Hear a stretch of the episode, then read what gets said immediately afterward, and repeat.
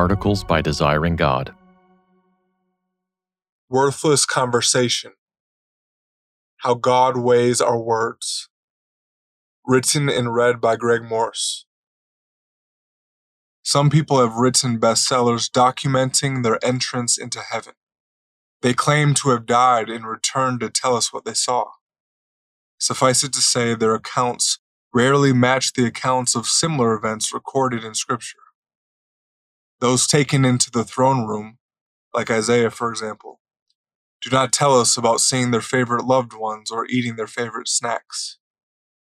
In the year that King Uzziah died, I saw the Lord sitting upon a throne.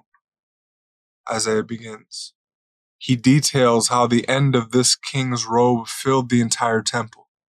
He documents mighty beings lit on fire, flying around the king's throne, shouting, Holy, holy, holy is the Lord of armies. The foundations tremble at the sound of their thunderous voices. Isaiah does not sigh with relief or whistle for his long lost dog. Eyes from the throne pierce him like sword thrusts. The prophet, in response, calls down a curse upon himself Woe is me, for I am lost. Isaiah unravels before the Holy One who knows him completely. Every sin, every twisted motive, every secret deed. He throws the gavel down upon himself and immediately pleads guilty. Did he even know what sin was before this moment? And as Isaiah sees what I take to be the pre incarnate Son upon the throne, referencing John 12 41, he smites himself for, of all things, the use of his tongue.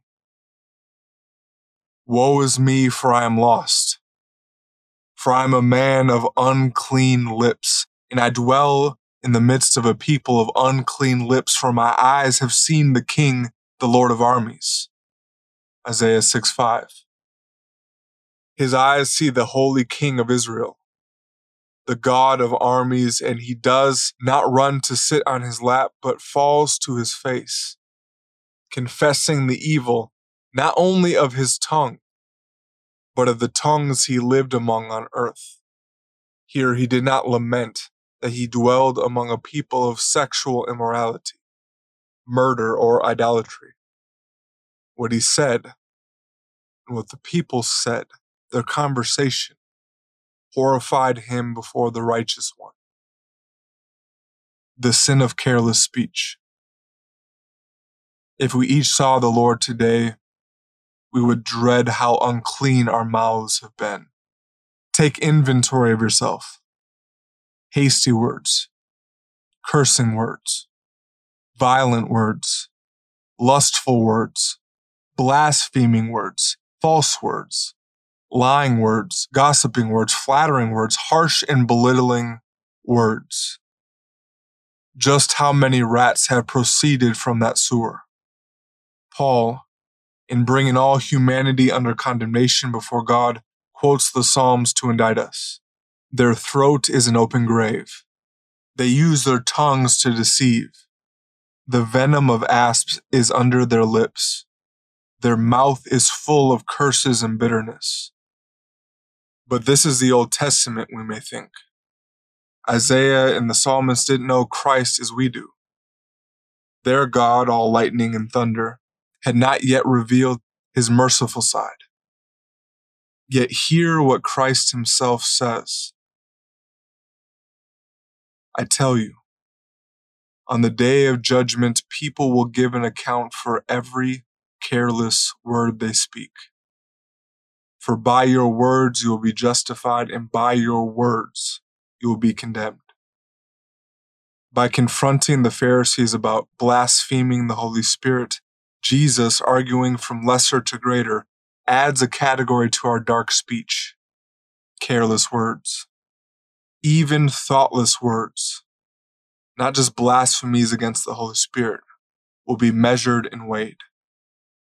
People will give an account of everyone all of them, millions and millions per mouth, recorded, remembered, required at the judgment seat of Isaiah's God. Only human after all. What exactly are careless words? Careless words are idle, purposeless, lazy, and useless. The Greek word for careless, argos, is used to describe men who stand around in the marketplace when they should be working. People who go from house to house, wasting time and causing trouble. Cretins who do not produce the good they ought.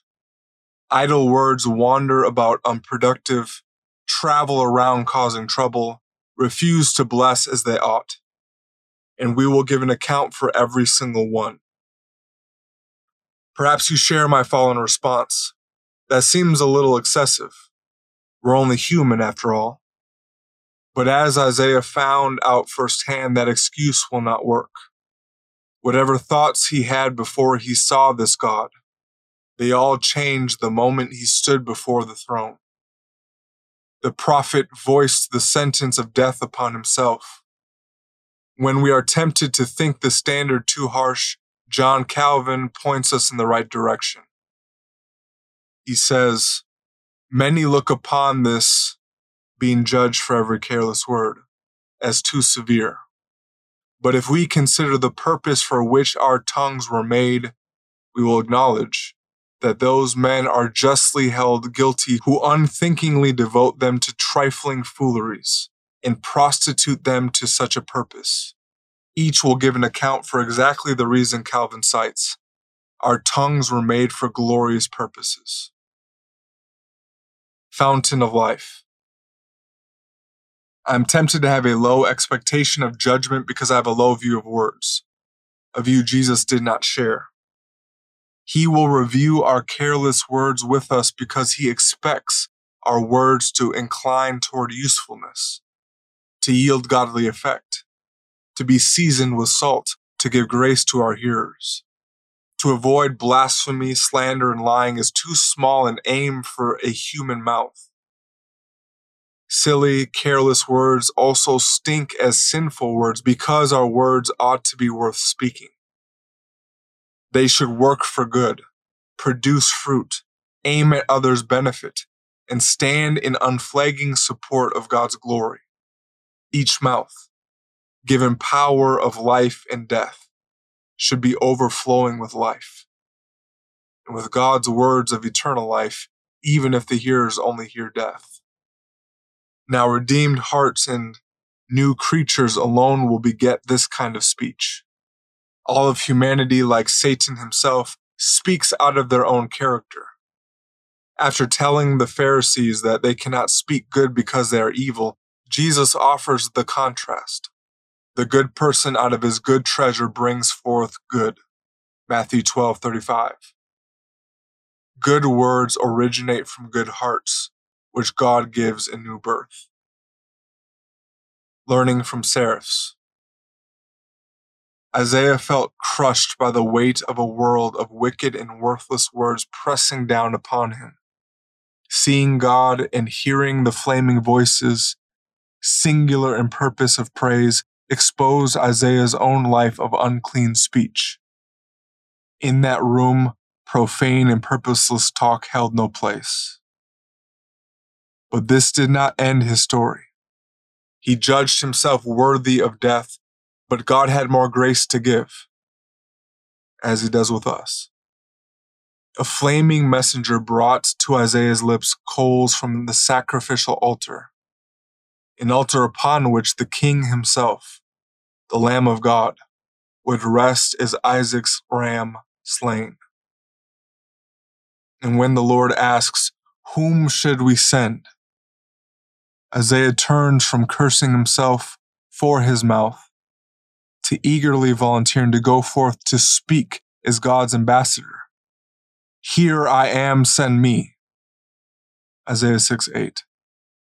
Forgiveness met him as it meets us repurposing and recommissioning the mouth of even the most foolish and idle talkers. What was once given over to darkness can now be used to praise God and bless mankind. Seeing the glory of Christ banishes small purposes for redeemed tongues. An amazing grace sends us forth, as the seraphs to speak of Christ. For more resources, visit desiringgod.org.